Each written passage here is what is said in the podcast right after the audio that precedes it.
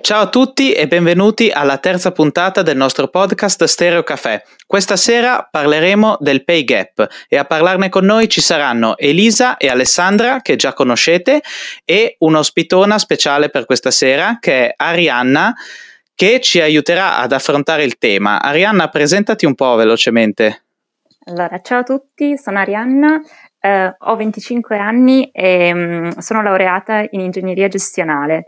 Eh, attualmente lavoro in una società di consulenza informatica e oggi appunto ho accolto volentieri l'invito di Elisa e Stefano a parlare appunto della differenza eh, del, del, divario appunto salariale a, all'interno del, del mio ambito.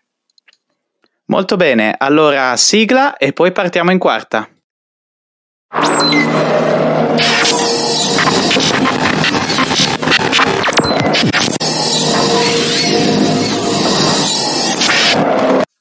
Perfetto, partirei subito a lanciare l'argomento di questa sera con questa schermata che ci eh, ha gentilmente concesso Alessandra, tratta da eh, appunti, se non mi sbaglio, eh, che cita eh, uno degli ultimi rapporti dell'Organizzazione internazionale per il lavoro, dove viene affermato che almeno mezzo miliardo di persone nel mondo non riesce a trovare un lavoro dignitoso e la disoccupazione sta aumentando vertiginosamente. Le disuguaglianze legate a genere, età e posizione geografica continuano ad affliggere il mercato del lavoro a livello globale. Partirei da questo per lanciare la conversazione di questa sera.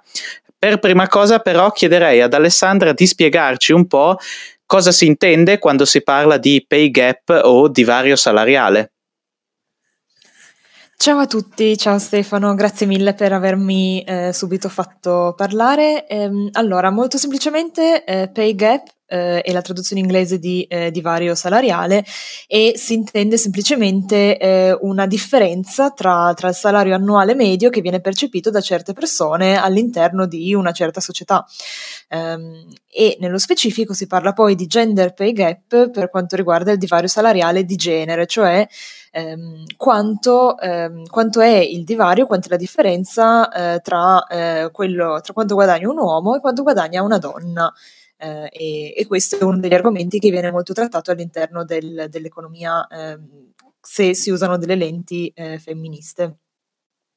Perfetto, e dopo questa spiegazione partiamo in quarta con l'argomento. Allora chiederei a tutti uh, se voi, uh, lavorando, lavorate comunque tutti, avete percepito o percepite questo pay gap in Italia principalmente, dato che siamo italiani, ma chiederei anche ad Ale, visto che lei invece lavora eh, all'estero, a Berlino, in Germania, se in Germania lo percepisce come si percepisce in Italia, se è diverso, se non lo percepisce. Facciamo un breve confronto su questo che penso sia molto interessante.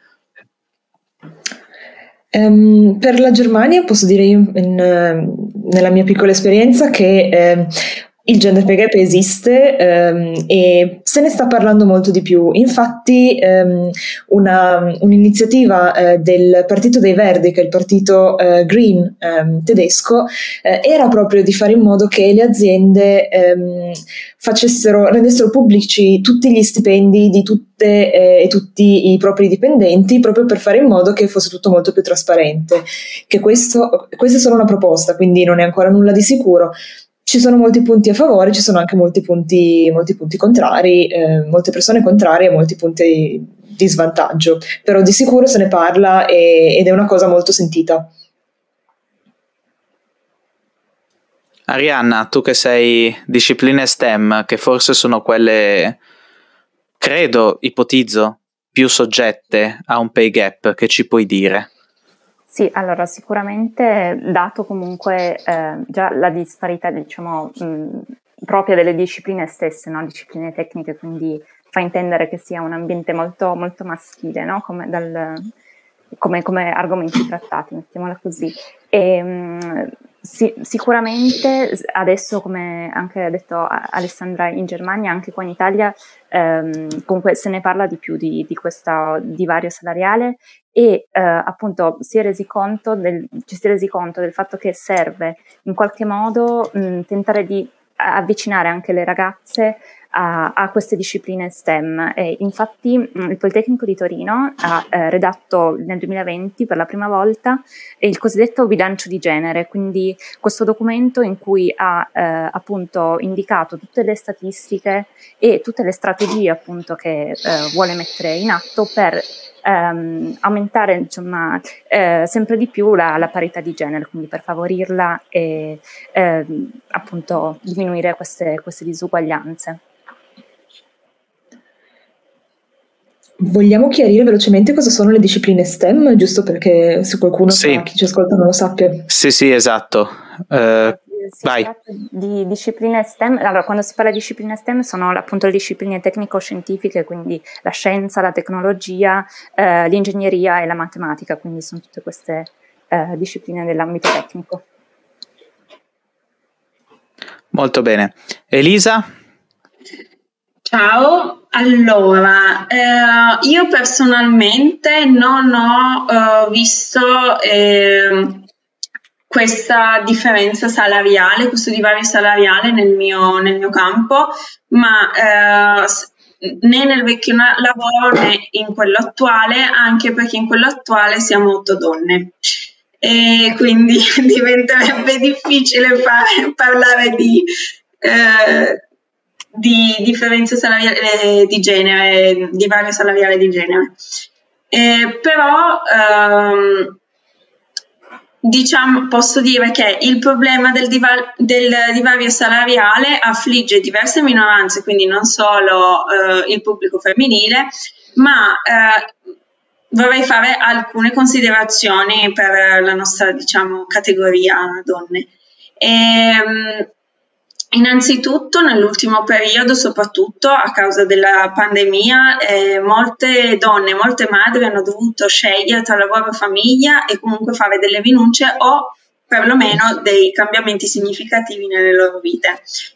Questo fenomeno del divario salariale è dato anche dalla mentalità radicata eh, della nostra società in cui la donna è vista più eh, come caregiver, e quindi una persona che si prende cura di figli e famiglia lasciando l'aspetto economico eh, e lavorativo all'uomo. Questo riprende anche un po' il podcast, il secondo nostro podcast con la psicologa, nel quale è venuta fuori che in generale i mestieri, della, eh, delle, tra, i mestieri più diffusi tra le donne eh, sono quelli di cura. Oltre alle motivazioni culturali che pian piano stiamo cercando di sradicare e di, di cambiare, anche se siamo lontani, soprattutto nell'ultimo periodo c'è stato un passo indietro rispetto all'evoluzione che avevamo fatto negli ultimi tempi. E ci sono anche da considerare altri fattori. Eh, innanzitutto, ehm, Spesso i lavori che svolgono le donne sono ritenuti meno importanti o di minor prestigio e anche l'accesso nel mondo del lavoro comunque è più complesso per le donne nonostante abbiano dei risultati, si laureino molto di più, molto no, però comunque c'è una più alta percentuale di donne laureate e con risultati migliori rispetto agli uomini. Nonostante questo comunque l'accesso al mondo del lavoro viene un pochino sbarrato. E inoltre eh, le donne chiedono Uh, meno spesso un aumento di stipendio, quindi con meno frequenza rispetto ai colleghi uomini. In ogni caso, uh, uno studio ha dimostrato che, um, ma forse questo in realtà, Ale, mh, vai. tu dimmi se, se, non è chiaro eh, o se sbaglio qualche, qualcosa. Eh, uno studio ha dimostrato che in Australia si è verificata la stessa fre- frequenza di richieste da parte sia del pubblico maschile che del pubblico femminile, ma nonostante ciò comunque le donne hanno il 25% di possibilità in meno di ottenere un aumento. Esattamente, Giusto? esattamente, cioè proprio mh, mm, qui mh, mm, a parità di persone che chiedono un aumento, eh, è molto più probabile che siano gli uomini a ricevere un sì e quindi ottenere più soldi. Assolutamente, sì. E tutto questo, come ha um, spiegato anche Ale prima, è, è costituisce il gender pay gap, cioè eh, le donne che sono pagate meno rispetto agli uomini um, se si considerano pari ore di lavoro eh, effettuate e, pa- e pari mansione. Certo, e il problema però eh, del pay gap um, oltre ad affliggere sicuramente eh, il discorso mh, uomo-donna, in realtà lo vediamo ripercuotersi su tantissime eh, diverse categorie, in particolare sulle minoranze. Ad esempio, io ho questo studio, sempre eh, condiviso molto gentilmente da Alessandra, eccolo qua, che eh, mostra quale sia la mh, differenza in generale tra tutte le minoranze, non solo tra uomini e donne, ma anche ad esempio tra eh, una donna asiatica rispetto a una donna americana, ispanica, nera, eccetera. E vediamo un um, grandissimo distacco tra mm, quelle che sono statisticamente, eh, non in tutti i casi ovviamente, ma statisticamente ad esempio le donne asiatiche che sono mh, quelle che guadagnano di più mediamente e molto molto molto di più rispetto ad esempio alle donne di colore che sono tra quelle che invece guadagnano meno statisticamente. Ale, vogliamo commentare un po' questi dati? Assolutamente, commentiamo. Eh, allora, innanzitutto quando noi diciamo di colore precisiamo bene che eh, ci riferiamo, visto che questi studi sono eh, in inglese, ci riferiamo al termine BIPOC, perché eh, people of color, quindi um, perché um, so che eh, ci sono ehm, alcune divergenze sul, sull'usare il termine di colore in Italia. Mm, di sicuro, come ha detto Stefano, ci sono molte aree diverse. Il genere non è eh, soltanto ehm, l'unica discriminante, ehm, conta anche l'etnia, come vediamo in, in questa in questo grafico conta la religione, conta la disabilità, se una persona è disabile o è abile, eh, conta anche l'età, incredibilmente. Mm, ci possono venire in mente molti esempi eh, per cui ehm, essere più vecchi o più giovani eh, di, di, un certo standard possa essere un problema. Ehm, e conta anche l'appartenenza eh, o insomma, ehm, avere, fare parte di una coppia dello, dello, stesso sesso. Quindi tutto questo va insieme a formare eh, un po' che, quella che è ehm, una, una, grande disparità, mh, mm, assolutamente. Um, questo si chiama all'interno del femminismo proprio l'intersezionalità, quindi statisticamente, come vediamo, una donna bianca guadagna meno di un uomo bianco, una donna nera o ispanica guadagna comunque meno di una donna bianca. Eh, in media è stato dimostrato che una donna nera o ispanica non eterosessuale guadagnerà ancora meno di una donna nera o ispanica eterosessuale. Eh, le persone transgender, ad esempio, sono ulteriormente discriminate rispetto alle donne cisgender, quindi le donne che sono nate donne e sono donne in questo momento. Um, e questo naturalmente fa sì che le persone che appartengono ai gruppi discriminati siano poi um, spesso anche più povere, quindi Um, e questo pay gap ha anche un aspetto geografico e come dicevo appunto generazionale. Um, ci sono molti esempi um, anche, anche, in Italia come, che, che, spiegano come la questione meridionale sia anche una questione che porti eh, poi a, eh, a, un, a, un, divario salariale, quindi per forza che all'interno eh, del, del, nord Italia si guadagni di più rispetto al sud. Mm, e questi sono alcuni, soltanto alcuni esempi. Ecco, per lanciare un, così una velocissima provocazione eh, sull'ultima cosa che hai detto, quindi sul divario salariale tra nord e sud. Um, è anche abbastanza oggettivo, credo, per chi eh, come me, io, io, sono del nord, faccio le vacanze anche al sud. Quando mi capita di andare al sud, una cosa che noto sempre è la, la differenza a livello di costi eh, nella vita quotidiana. Quindi questo divario eh, che c'è tra nord e sud non può in parte essere anche spiegato dal costo della vita che comunque al sud sembra eh, eh essere effettivamente più basso rispetto al nord o in qualche modo lo compensa? Mm, ma non, non, credo che, che, sia, che, sia, così facile, eh, purtroppo. Um, si parla anche di una cosiddetta eh, she session, quindi una, una, specie di recessione proprio um, femminile anche al riguardo. Um, in realtà eh, nel, nel, sud dell'Italia eh, i numeri sono molto più alti eh, a livello soprattutto di, di gender pay gap all'interno, no? quindi tra nord e sud c'è anche poi una certa differenza ehm, anche all'interno eh, del, del, gender pay gap proprio per quanto riguarda il sud Italia, quindi penso che la situazione sia in realtà molto più complicata e in generale la questione meridionale comunque eh, si porta dietro ehm, moltissime, moltissime complicanze, moltissime discriminazioni che eh, probabilmente ci vorrebbe un'altra, ehm, un'altra, un altro podcast per, ehm, per sviscerare.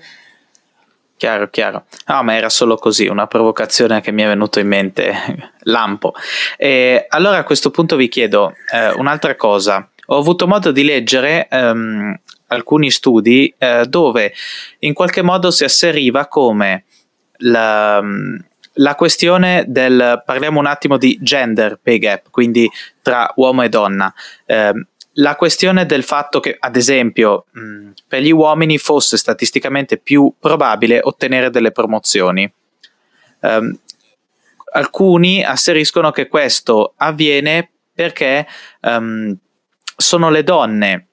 spesso le donne stesse, a non avere il coraggio, tra virgolette, diciamo così, o comunque a non avere la sicurezza per chiedere queste promozioni, mentre l'uomo sarebbe più spavaldo, più sicuro di sé, ecco, non saprei neanche come dirlo, però pare che ci sia effettivamente questa cosa anche um, che potrebbe in qualche modo influire. Dal vostro punto di vista, è così, non è così? Voi vi ci ritrovate? Um, allora, mh, mm, aggiungo qualche cosa io, poi dopo lascio anche eh, lo spazio alle altre ragazze. Um, diciamo che si è scoperto, proprio su appunti abbiamo parlato di uno studio del 2017 che ha eh, esposto come i datori di lavoro eh, uomini siano meno propensi ad assumere una donna che negozia sullo stipendio, perché le donne poi vengono percepite come difficili o pretenziose, mentre invece un uomo verrebbe visto come intraprendente. Mm, al contrario, una donna può essere vista come insistente, addirittura in inopportuna. Eh, e molte donne sono consapevoli di questo fatto, che potrebbero essere malviste o addirittura punite per aver agito in questo modo, e quindi molte preferiscono evitare di farlo. Eh, quindi ehm, non secondo me l'argomento eh, secondo il quale siano le donne stesse non chiedere una promozione semplicemente perché gli uomini hanno più coraggio ehm, è un pochino ehm, miope da questo punto perché si va a ignorare quelle che sono invece delle disuguaglianze strutturali che portano poi per forza la vittima in questo caso eh, o la persona discriminata eh, ad agire eh, a seconda della situazione. Ecco. Io vorrei, Dicevo scusa. solo come è capace Alessandra di farmi sentire inadeguato? Nessuno. Vabbè, poi tu eh, dai voce semplicemente a quelli che sono, quelli che sono gli stereotipi eh, della, della, nostra cultura, quindi eh, è giusto rispondere, ecco, però è giusto... Sì, sì, sì, per, perfetto. Per questo podcast. Prego Elisa. Io vorrei solo ehm, aggiungere una cosa a quello che ha detto Alessandra soprattutto perché ricordiamoci sempre che noi dobbiamo relazionarci con la società circostante e al momento la società eh, non, non è allora, come si diceva prima, non è solo una questione di coraggio, io posso anche avere il coraggio di espormi in questo modo, ma comunque dobbiamo tenere presente che appunto la società eh, non ci non promuove questo tipo di comportamento da parte di una donna, eh, in quanto rimane comunque pur sempre una cosa ancora non troppo ben vista. Quindi di sicuro questa non è una spinta a farlo, ma a evitarlo. Sì, sono assolutamente d'accordo con, con le ragazze, poi soprattutto, insomma, ehm, riporto un po' le, le, loro considerazioni nella mia zona di comfort, chiamiamola così, che è appunto un ambiente dove mh, appunto la, la, maggior parte delle persone con, con cui ci si interfaccia sono, sono uomini, quindi eh, appunto chiaramente mh, sì, gli studi dicono appunto che le, le donne appunto non hanno il coraggio di, di andare a chiedere aumenti o comunque non, appunto si, si, sentono scoraggiate, ma è anche mh, non perché appunto non hanno coraggio, ma bisogna comunque capire le condizioni al contorno e tutta la situazione che, che stanno vivendo appunto. E, mh, questo diciamo, mi ricollego un, attimo a uno, uno, studio che ho visto, che ho letto, e che appunto mh, parla del fatto che le, le ragazzine, comunque le, le, ragazze che stanno intraprendendo adesso un percorso di studi, non, non scelgono appunto di, eh, di, iniziare un percorso tecnico, tecnico-scientifico, perché mh, sentono la mancanza di figure di riferimento e quindi comunque vedono mh, appunto un ambiente prettamente maschile, quindi non si sentono pronte, no? non, non, si sentono in grado di, di affrontare quell'ambi- quell'ambiente lì. E quindi io penso sia anche mh, importante che appunto la, la società eh, faccia, faccia, in modo che non ci sia più questa paura, cioè non, non venga più... Eh, non si permetta più a, a, alle giovani ragazze di, di avere paura di entrare in un ambiente solo maschile o eh, solo per appunto paura di non farcela, ecco. Quindi... Ma una domanda, eh, tu che hai studiato al Politecnico, hai percepito durante il percorso di studio, usciamo un attimo dall'ambito lavorativo, questa mh, mm, superiorità di una presenza maschile, considerando che tu hai fatto gestionale, se non erro, che già è, è un'ingegneria forse col più alto eh, numero di presenze femminili al suo interno, però comunque hai percepito questa mh, mm, maggioranza maschile?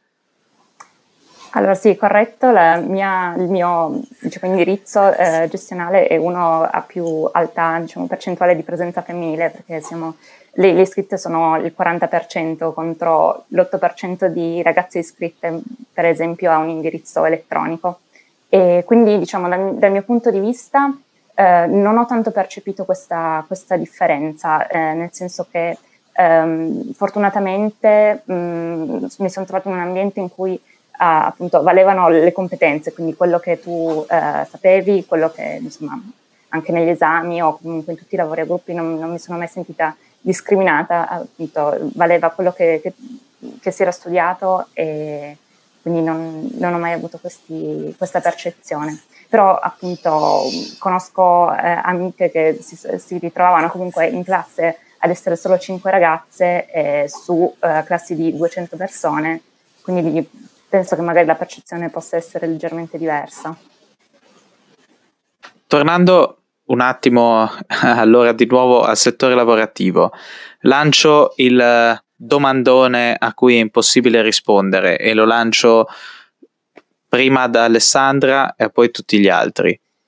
Allora, un, supponiamo, soprattutto in Italia, parliamo un imprenditore che si rende, si rende conto di questo problema. Cosa può fare? Cosa può fare, che strumenti, se ci sono degli strumenti, sia per rendersene conto, sia per magari poter affrontare questo problema um, nel modo giusto, nel modo corretto. E qual è il modo corretto di affrontarlo? Um, di sicuro una, dom- una, domanda molto complicata e se avessi la soluzione a portata di mano eh, saremmo tutti molto più felici. Um, il problema con il gender pay gap in particolare, ma con uh, il diverso salariale proprio per, per metterla in modo più generale, è che è un problema subdolo, cioè all'interno di una singola azienda è difficile da vedere. Sono, eh, questi sono dati che ehm, comportano grandi numeri, no? quindi ehm, sono dati quantitativi comunque. Eh, all'interno di una singola azienda è, è, molto difficile da quantificare, è molto difficile capire se si sta effettivamente ehm, facendo, ehm, facendo cioè se, se si sta se si è davanti, scusate, al, a, un, appunto, una discriminazione o meno. Eh, ad esempio in Germania, come ho detto, che la Germania è eh, messa molto male statisticamente eh, a livello di eh, gender pay gap, si parlava di fare una, di questa proposta in cui eh, si mettevano ehm, i, gli stipendi di tutte le persone che lavoravano in un'azienda erano pubblici, um, alcune persone dicevano ad esempio ma eh, esistono anche dei casi in cui per avere un visto ad esempio um, certe persone devono avere dei, eh, degli stipendi più alti che invece altre persone non hanno bisogno quindi eh, è molto difficile, è molto difficile da, da capire all'interno di una singola azienda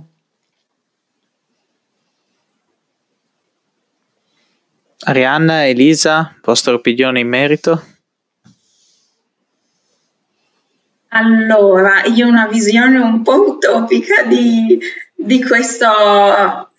di questo argomento. Diciamo, cosa può fare un imprenditore per facilitare eh, non solo ehm, l'uguaglianza a livello proprio di salariale, ma in generale eh, i principali le principali problematiche, perché è brutto chiamarle così, ma purtroppo sono problemi di una donna, soprattutto di una donna che vuole una famiglia e che spesso deve scegliere tra la carriera e, eh, la, fa- e la, famiglia o i figli. Quindi come evitare questa cosa? Mm, al di là dell'imprenditore, perché deve essere una cosa molto più generalizzata, quindi bisognerebbe educare i, gli uomini intanto al fa- alla consapevolezza che anche loro si possono impegnare anche alla cura delle, per- delle persone, tra cui anche i figli, perché esiste la maternità come esiste la paternità ma nessuno ne ha mai parlato. Non è così usuale che uno, un papà dica uh, grazie salve vado in paternità perché è nato mio figlio. Questo è uno. Cosa potrebbe fare un datore di lavoro? Finita la maternità dovrebbe mettere eh, la donna nelle condizioni di non scegliere. Quindi, se non c'è la possibilità del lavoro da casa, che sì, con dei figli è difficile, però è più fattibile, comunque hai degli, dei momenti, eh, anche solo i momenti degli, spe- degli spostamenti sono momenti eh, che tu puoi dedicare alla famiglia. E, eh, o se no, eh, e per questo ho anticipato il discorso dicendo che è una visione un po' utopica, ehm, sarebbe utile avere all'interno delle aziende più strutturate anche un appoggio tipo un kindergarten quindi eh, un asilo annesso o comunque una, un appoggio. È sì, questa... Ma, eh, futuristico e reale. In realtà credo ci siano già delle, alcune aziende, credo siano quelle veramente molto grosse e particolarmente famose che forniscono questo sì. servizio. Io personalmente, ad esempio, da imprenditore che opera spesso tramite i coworking, so eh, per esperienza dell'esistenza di almeno due coworking eh, a Milano, eh, perché sono quelli che mi interessavano, che offrono anche ai coworker il servizio kindergarten, mm-hmm. uh, addirittura uno anche il um, pensione per cani, tra l'altro, perché anche quello effettivamente è comunque un servizio in più. Ovvio che rappresenta un costo veramente alto, eh, per cui è chiaro che un'azienda media o medio-piccola non potrà mai arrivare ad averlo, però magari, ehm, non so, potrebbero esserci degli incentivi. Ecco, appunto, per quello dicevo una visione un po' più generalizzata, non solo a partire dall'imprenditore, perché comunque bisognerebbe anche che eh, adesso dico lo Stato, eh, non me ne vogliate, però che qualcuno tuteli anche a livello globale le, le donne, i padri, le madri, perché appunto ci sono anche dei padri che vorrebbero anche godersi i figli, non è proprio così scontato che sia sempre la donna. Mm. Esatto, e poi ricordiamoci comunque che impiegati o lavoratori felici sono più produttivi, quindi eh, di sicuro un costo, allo stesso tempo penso proprio che nelle aziende in cui si stia bene si lavori anche meglio, quindi sia più eh, facile anche, ehm, cioè, insomma può essere un grande incentivo anche questo. E, um, volevo poi collegarmi a questa cosa del, del kindergarten. Um, ho studiato a Berlino, quindi in un'università tedesca, e proprio per fare in modo che le giovani famiglie eh, potessero avere uno dei due partner che andasse all'università, mh, mm, hanno istituito all'interno della biblioteca delle aree eh, speciali in cui si può studiare e ci sono anche dei piccoli, dei piccoli centri in cui, eh, ad esempio, una persona che sta studiando può portarsi il, il proprio bambino o bambina e eh, quindi studiare usufruendo del, dell'infrastruttura appunto della biblioteca, eh, ma allo stesso tempo tenendo eh, il, il, bambino insieme. No? Quindi penso che questo sia anche un, proprio un bellissimo modo per cercare di fare fronte ehm, insomma, certe problematiche che potrebbero venire fuori, eh, che in Italia ad esempio raramente si sente, come, come, si può fare ad aiutare una persona che ha un figlio o una figlia ad andare all'università. A questo proposito mi, è, mi hai fatto venire in mente Ale eh, un episodio, Al, adesso noi solitamente eh, non abbiamo, finora non c'è quasi mai stata la necessità di ehm, andare all'università dove metto eh, mio figlio, perché comunque eh, come tendenza noi italiani abbiamo quella di far studiare e poi mh, mm,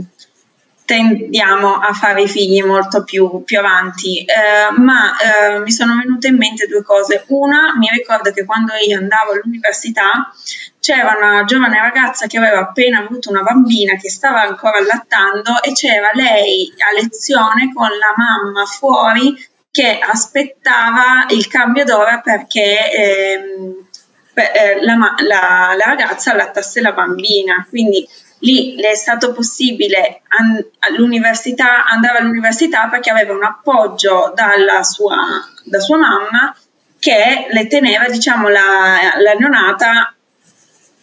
nei, nei periodi delle lezioni. E un'altra cosa, io ad esempio ho chiesto informazioni per um, l'università e eh, mi è stato risposto anche che um,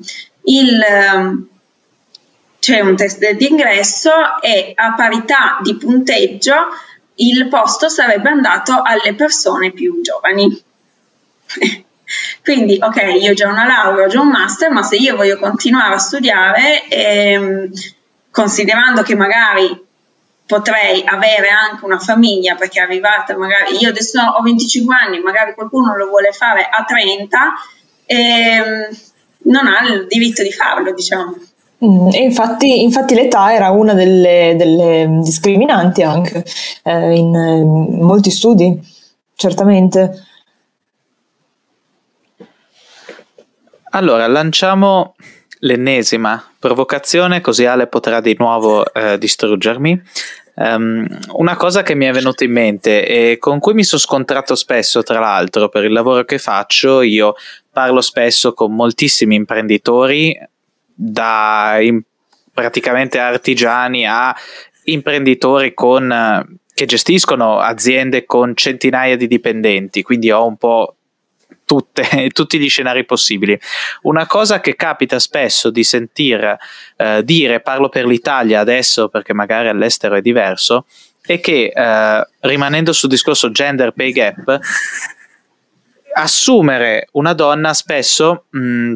soprattutto parlo di imprenditori eh, uomini, adesso perché in realtà questo discorso è capitato uscisse solo con loro.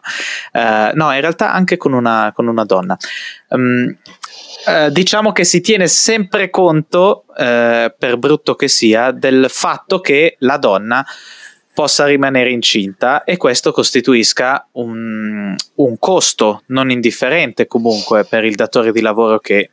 deve comunque pagarle uno stipendio in tutti quei mesi e questo è indubbio, effettivamente il costo c'è ed è una cosa che un uomo non, non può succedere biologicamente parlando, però è anche vero che adesso c'è la paternità, per esempio, anche se non è lunga quanto la maternità e anche se eh, sono ben pochi quelli che la chiedono ancora, credo sia una cosa poco diffusa. Eh, forse anche per uh, sempre uno stereotipo per cui andare in paternità poi c'è, questo, c'è questa credenza no, che sia poco virile andare in paternità e stare a casa col figlio perché ancora si pensa che sia una cosa um, prettamente della madre. Comunque, al di là di tutto questo, c'è veramente tanto da dire. La mia domanda è: secondo voi effettivamente è giusto che costituisca un problema, o meglio, costituisce un problema, è giusto che sia visto come tale, o può essere addirittura trasformata in opportunità? E poi se è visto come un problema anche a Berlino, visto che abbiamo un contatto diretto con Berlino. Domanda difficile Ale, questa volta ce l'hai dura, eh? Eh, non essendo madre la mia esperienza eh, è molto limitata. Per la mia esperienza personale mi sembra che qui a Berlino siano più attenti. Um, non dico che le cose siano migliori, anzi um, all'interno di appunti avevamo uh, inserito un dato della Commissione europea che in realtà mostrava che la Germania fosse eh, tra i paesi messi peggio a livello dell'Unione Europea eh, per, per gender pay gap, quindi non, non, dovrei essere troppo positiva, però ho visto un, un'apertura verso le, le donne con, con dei figli che non penso di aver, ehm, di aver sentito in Italia. Um, detto questo, eh, preferire un uomo rispetto a una donna perché una donna potrebbe avere dei figli non è altro che una discriminazione e se nessuno avesse figli non si andrebbe da nessuna parte, quindi eh, più che dire che è una palese discriminazione non saprei esattamente che cos'altro aggiungere. Um, uh, io se posso, quando c'è da a polemica. Eh, no, scherzi a parte, eh, diciamo che sì, è un costo, può essere un costo, è un costo aggiuntivo, però eh, possiamo sempre mettere la donna nelle condizioni di cosa voglio dire? Eh, parlando sempre di gravidanze normali senza problemi, perché mh, mm, ci sono anche possibilità di gravidanza a rischio, quello è un altro discorso, però il datore di lavoro può mettere la donna nelle condizioni di lavorare più o meno in qualsiasi momento, perlomeno mh, mm, quando è in gravidanza. Dopo il parto è diverso, ma nel momento in cui eh, la donna magari può lavorare da casa, paradossalmente puoi lavorare fino a quando non, il giorno del parto perché io sto seduta, se non è un lavoro che ti carichi emotivamente o di stress o che porti a, a qualcosa, comunque se uno può farlo, io penso magari al mio vecchio lavoro. Sì, è un lavoro che potevo fare tranquillamente se avessi avuto la necessità fino alla fine della gravidanza. Poi ci saranno sì i mesi iniziali in cui ovviamente una donna rispetto a paternità, maternità, una donna dopo il parto comunque è, ha, più, um, ha più lavoro rispetto a un uomo. È normale, però, voglio dire, si può mettere nelle condizioni di lavorare, almeno per evitare la maternità prima, dove possibile, insomma. Sì, nel, nei casi in cui sia un lavoro d'ufficio, per esempio, che quindi consenta, eh, ci sono delle mansioni ovviamente che non consentono di lavorare a casa o addirittura, eh, dato che il mio lavoro è anche eh, individuare i rischi e in Italia c'è una legge apposta, ehm, al di là della norma la norma sulla sicurezza, su, uh, sulla sicurezza, sul lavoro, c'è una norma specifica per le donne puerpere in allattamento in gravidanza o a rischio di, um, che prevede una valutazione specifica del tipo di lavoro che fanno e um, in alcuni casi, ad esempio,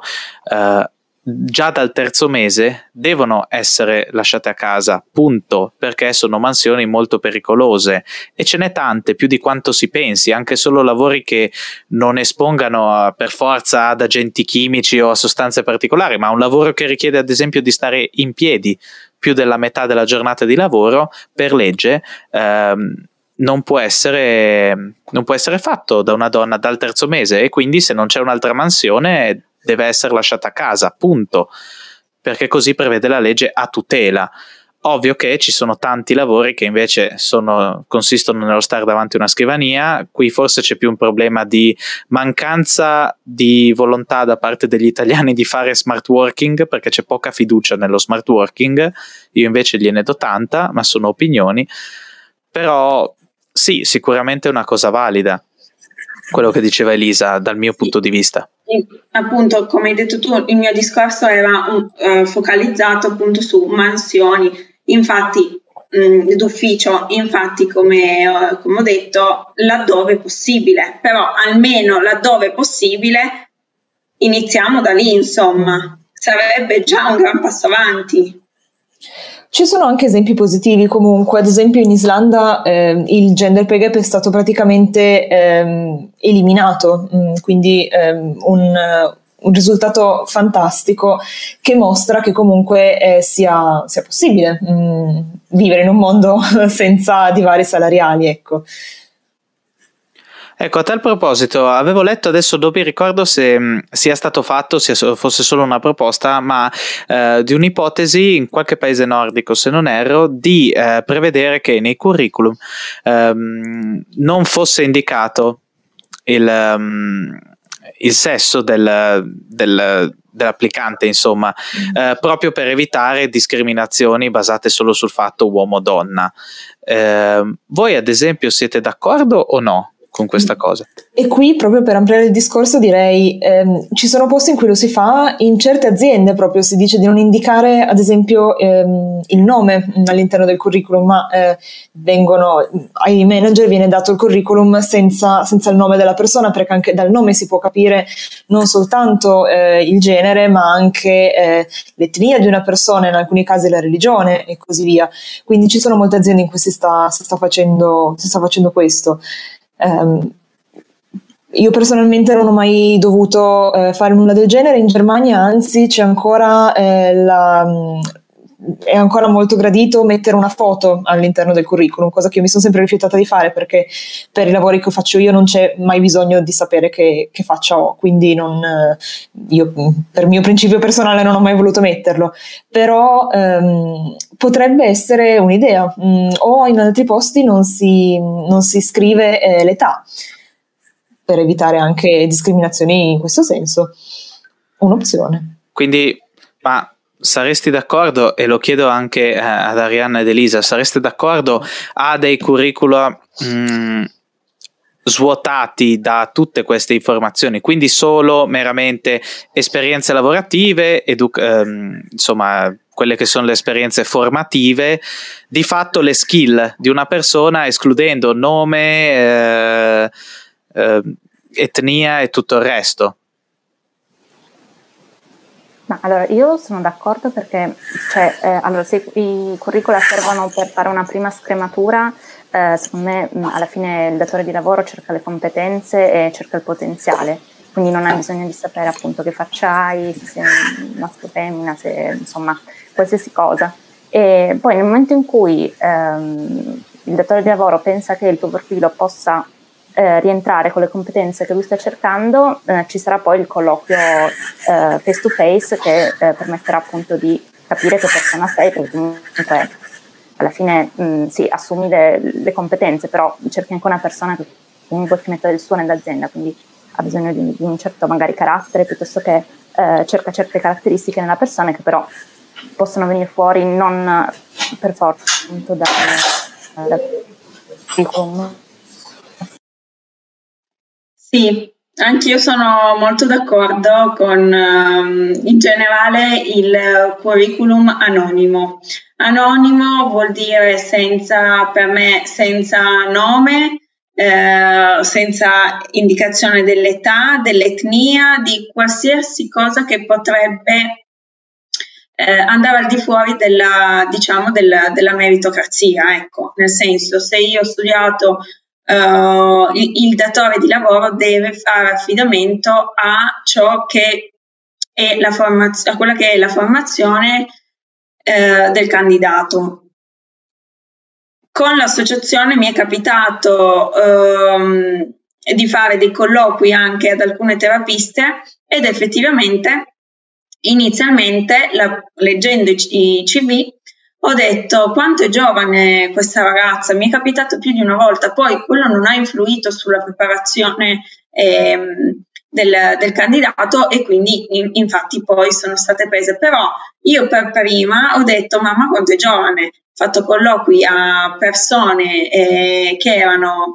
eh, del 97 e ho detto ha poca esperienza, però giustamente noi partiamo, dobbiamo sempre partire dal presupposto che tutti da qualche parte devono, devono iniziare e se tutto, tutti ragioniamo sul, uh, sul, sul, fatto che eh, le persone sono troppo giovani non inizieremo mai. E infatti, però non tutti i datori di lavoro hanno la, la capacità di, di, dire va bene anche se è tanto giovane non, non importa, quindi sono d'accordo. è sicuramente un'arma a doppio taglio, eh, perché comunque si vanno a eliminare anche delle specificità importanti. Tra l'altro volevo soltanto dire, eh, ho detto curriculum invece di curricula, la mia professoressa di latino non sarà per niente contenta se, se mai ascolterà questo podcast. Sì, è una cosa che ho notato anch'io, mi sono corretto poi, il plurale è curricula, assolutamente.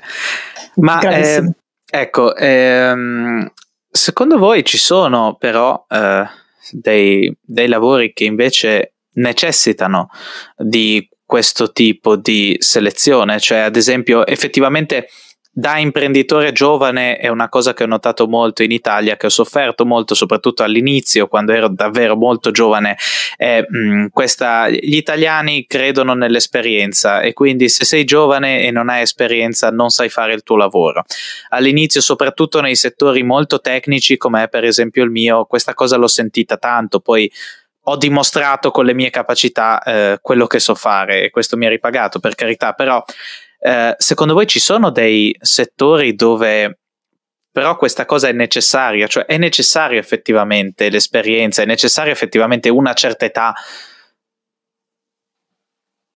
Vorrei solo dis- fare una distinzione. Età non vuol dire necessariamente esperienza e viceversa. No, no, chiaro. Uno può avere 23 anni e aver lavorato da quando ne ha 18 e avere molta più esperienza di una che ne ha 25 ed è appena uscito dall'università. Io conosco persone comunque che hanno 30 anni, ma ci hanno messo magari più tempo a studiare per vari motivi legati a scelte di vita, eccetera, però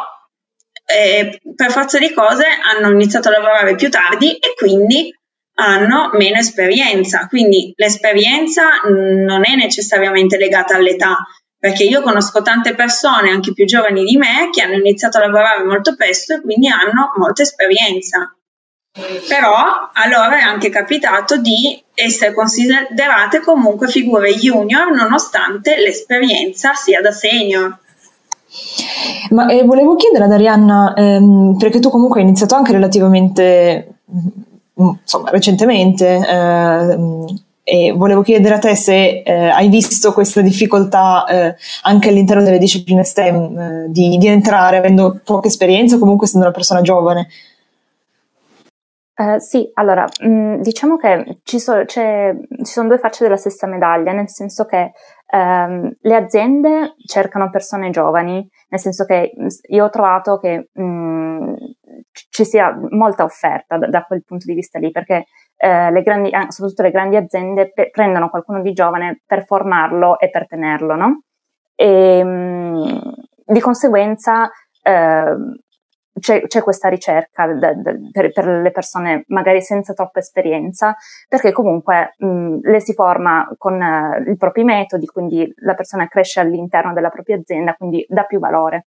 Eh, allo stesso tempo io, sì, nella mia esperienza ammetto di ogni tanto di essermi trovata nella situazione di magari dover contestare qualcuno con più esperienza di me e quindi sentirmi un attimo in difetto della serie, ma davvero sto dicendo qualcuno con più esperienza di me, magari mh, mm, lo sto contraddicendo, quindi gli sto dicendo qualcosa che, cioè, alla fine io cosa ne so. Però eh, secondo me è anche comunque interessante capire questo, questo scontro tra eh, appunto mh, persone con diversa anzianità di, di servizio, mettiamola così, di, di esperienza, e, mh, tolto che comunque, come diceva Elisa, ci sono molti fattori che determinano sia l'esperienza eh, che appunto indipendentemente dall'età, perché comunque alla fine uno può lavorare in, in un posto tanti anni, ma magari se si perde, così comunque mh, c'è persone per, cioè, dipende anche dal, dalle persone, perché comunque l'esperienza si sviluppa eh, in modi diversi. Sì, tutto questo sempre detto tenendo separata l'età anagrafica da quella di lavoro, quindi di esperienza effettiva, però effettivamente ci sono secondo voi quindi de- dei lavori che richiedono comunque che sul curriculum ci sia indicata l'età ehm, per, che poi ovviamente viene raffrontata con le esperienze lavorative che comunque sono indicate sul curriculum ed è necessario cioè ci sono dei lavori dove eh no, dobbiamo farci conti che comunque questo deve avere almeno x anni di esperienza e quindi inevitabilmente comunque quando si parla di tot anni di esperienza si parla di una persona con un'età eh, da una certa soglia in su comunque non può essere un diciottenne o un ventenne ovviamente. Sì, allora secondo me non è che mh, mm, ci sia proprio la necessità, allora in alcuni lavori, probabilmente tipo il medico, più esperienza ha, più in teoria dovrebbe avere una conoscenza più approfondita nel suo campo, in teoria. Poi anche qua ci sono le eccezioni, però eh, quindi, ovvio, per alcune mansioni potrebbe essere meglio avere una esperienza maggiore.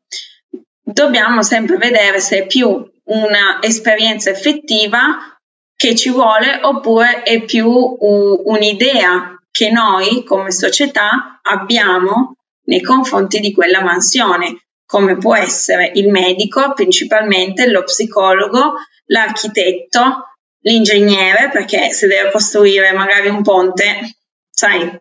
dici magari più esperienza,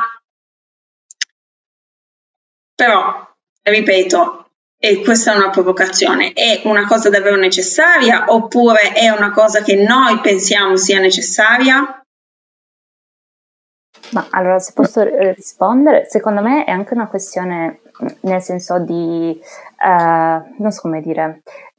non fiducia, ma uh, sto pensando, cioè io lo rapporto al mio ambito, nel senso che magari uh, per, per, essere CEO di, di un'azienda, cioè nel senso magari gli azionisti, mi metto dal punto di vista degli azionisti, quindi chi ci mette i soldi ha più fiducia, nel senso se mh, viene qualcuno con una certa esperienza, no? Quindi in quel caso lì mi sento di dire sì, l'esperienza è necessaria perché se no, eh, diciamo, mi prendo un rischio troppo alto eh, cioè, il gioco non vale la candela, nel senso che se mi metto un, un, un giovane, magari se, con poca esperienza rispetto magari a un'altra persona, indipendentemente dall'età, ma che ha fatto molte più cose di successo, e quindi mi prendo un rischio minore a prendere chi, chi, ha, meno, eh, chi ha più esperienza, scusate. Quindi da quel punto di vista mm, mi sentirei di dire sì, l'esperienza in questo caso conta. Um, e poi non dimentichiamo anche che comunque più si sale di livello, di sicuro più ci sono anche discriminazioni, più um, si ha questo fenomeno del glass ceiling, che sarebbe questa, um, questa metafora che viene usata per fare capire come ci sia una specie di, eh, di barriera invisibile che eh, rende quasi impossibile una certa parte di popolazione, a certi gruppi, di arrivare alle posizioni più alte. Quindi ehm, ecco, di sicuro l'esperienza è importante ehm, e io, mi sembra anche normale che chi ha più esperienza eh, sia più in alto in, certi livelli, ecco, non, non il mio, il mio, discorso iniziale non era, non era, quello, era sì dividere l'età dall'esperienza, ehm, ma fare anche notare appunto che persone a, negli alti livelli tendono ad essere comunque nello specifico uomini bianchi, ehm, eccetera, eccetera. Um, ci sono numerosissime statistiche che fanno vedere come più si sale, eh, quindi di, di, importanza nella carriera, e più sono eh, uomini bianchi. Um, come, eh, come, possiamo immaginare, ehm, quelle invece, e, e, da lì anche eh, stessa cosa, sono sempre meno le, le, donne o comunque persone appartenenti a certi, certe minoranze eh, e oltretutto eh, esiste una specie di disparità eh, di, a livello salariale anche eh, all'interno delle cariche più importanti. Quindi di sicuro ehm, anche parlare di mh, cariche più alte in relazione a un divario salariale e eh, alle discriminazioni è veramente interessante da questo punto di vista. Se ne può parlare a tutti i livelli, senza, senza dubbio. Ehm, però eh, adesso, vabbè, era per lanciare un po' una provocazione tra esperienza e età, visto che abbiamo detto eh, di questa cosa del non mettere sul curriculum l'età perché può influenzare in qualche modo, comunque c'è una qualche discriminazione, poi ci sono effettivamente magari dei lavori che lo richiedano, per carità, quelli sono pareri personali, non, non discutiamone qua, ok? Era solo una provocazione per parlare. Ma mh, mm, ecco, questo fatto delle ehm, le cariche che comunque più si sale di importanza, quindi tra l'altro più la paga è alta, visto che di solito è proporzionata ovviamente alla responsabilità e all'importanza della carica, eh, più c'è, avviene effettivamente questa discriminazione, ma uh, in alcune cariche alte, uh, magari, adesso questa è una domanda pura che ti faccio, senza provocazione né niente, solo per capire, uh, prendendo ad esempio mh, la figura dei CEO, mettiamola così, o comunque um, dai dirigenti d'azienda, ecco, c'è una maggioranza um, di uomini bianchi, visto che abbiamo capito essere la figura più in generale trattata meglio, tra virgolette, diciamo così, eh, anche in quello dove, eff- cioè, io sono un imprenditore, il mio stipendio non viene deciso da un terzo, di fatto lo decido io. Ok? In base a come lavoro, ovvio, proporzionalmente a quanto e come lavoro, decido io per quanto voglio lavorare e quanto pagarmi. Quindi anche in questi settori dove comunque decidi tu il tuo stipendio, eh, c'è una discriminazione nel senso che evidentemente le donne in qualche modo si sottovalutano piuttosto che ehm, le minoranze in qualche modo tendono a svalutarsi da sole?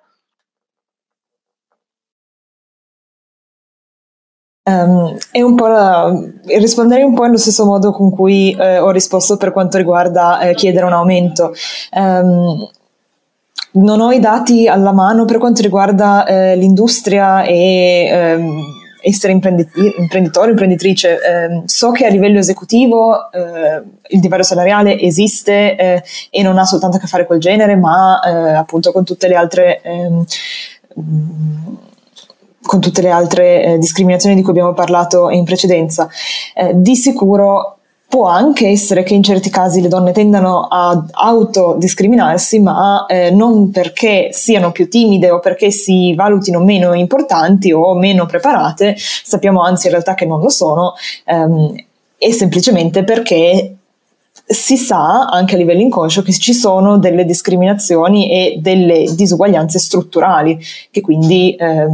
rendono molto più difficile eh, un percorso lavorativo per certe persone piuttosto che altre. Sì, mh, mm, allora sì, sono d'accordo. Eh, è anche vero, eh, come diceva Ale, eh, che mh, mm, probabilmente per il fatto che ci siano più uomini eh, a ricoprire queste cariche è perché appunto mh, mm, le donne scelgono magari percorsi che non, port- che non le portano a ricoprire quelle, quelle cariche uh, vuoi perché mh, mm, appunto non, non, viene, non, viene, non, viene, data loro l'opportunità, uh, oppure per altri motivi di, discriminatori. Uh, quindi mh, mm, mi viene da dire che sono eh, in qualche modo irra- resi irraggiungibili queste, queste cariche in, mo- in, modo diverso, come la, la, parete di cristallo che diceva prima eh, Alessandra. Quindi mm, sì, da quel punto di vista penso sia questa la risposta. In realtà non ho niente da aggiungere perché eh, detto, hanno detto loro, insomma, eh, si può un po' paragonare eh, alla, al problema di, proprio di accessibilità che una donna ha a certe cariche, perché come diceva Arianna, eh, non è detto magari si fanno scelte differenti, quindi non, non ci si arriva nemmeno ma ci sono donne che non ci pensano nemmeno ad arrivare in alcuni pu- punti perché tanto danno per scontato che non, um, non ci arriveranno mai perché? perché devono occuparsi di altro. Quindi ed è frutto comunque, questo è un pensiero che viene, eh, ci si può proprio direttamente eh, incolpare una società patriarcale per questo. E come avevamo parlato nella, nella puntata precedente, ehm, quando, eh, quando, era intervenuta la, la psicologa, ehm, che aveva spiegato come per molte donne eh, fosse naturale eh, andare in certi settori piuttosto che in altri, ehm, quindi settori come ad esempio la cura o molti altri, ehm, questo crea anche comunque un notevole dislivello perché eh, ovviamente certi settori sappiamo che sono eh, più, ehm, più remunerati di altri, eh, come ad esempio le discipline STEM, come infatti parlavamo con Arianna che diceva che eh, comunque c'è una, una, disparità proprio come numeri eh, molto alta e quindi per forza questo è un punto da tenere assolutamente in considerazione.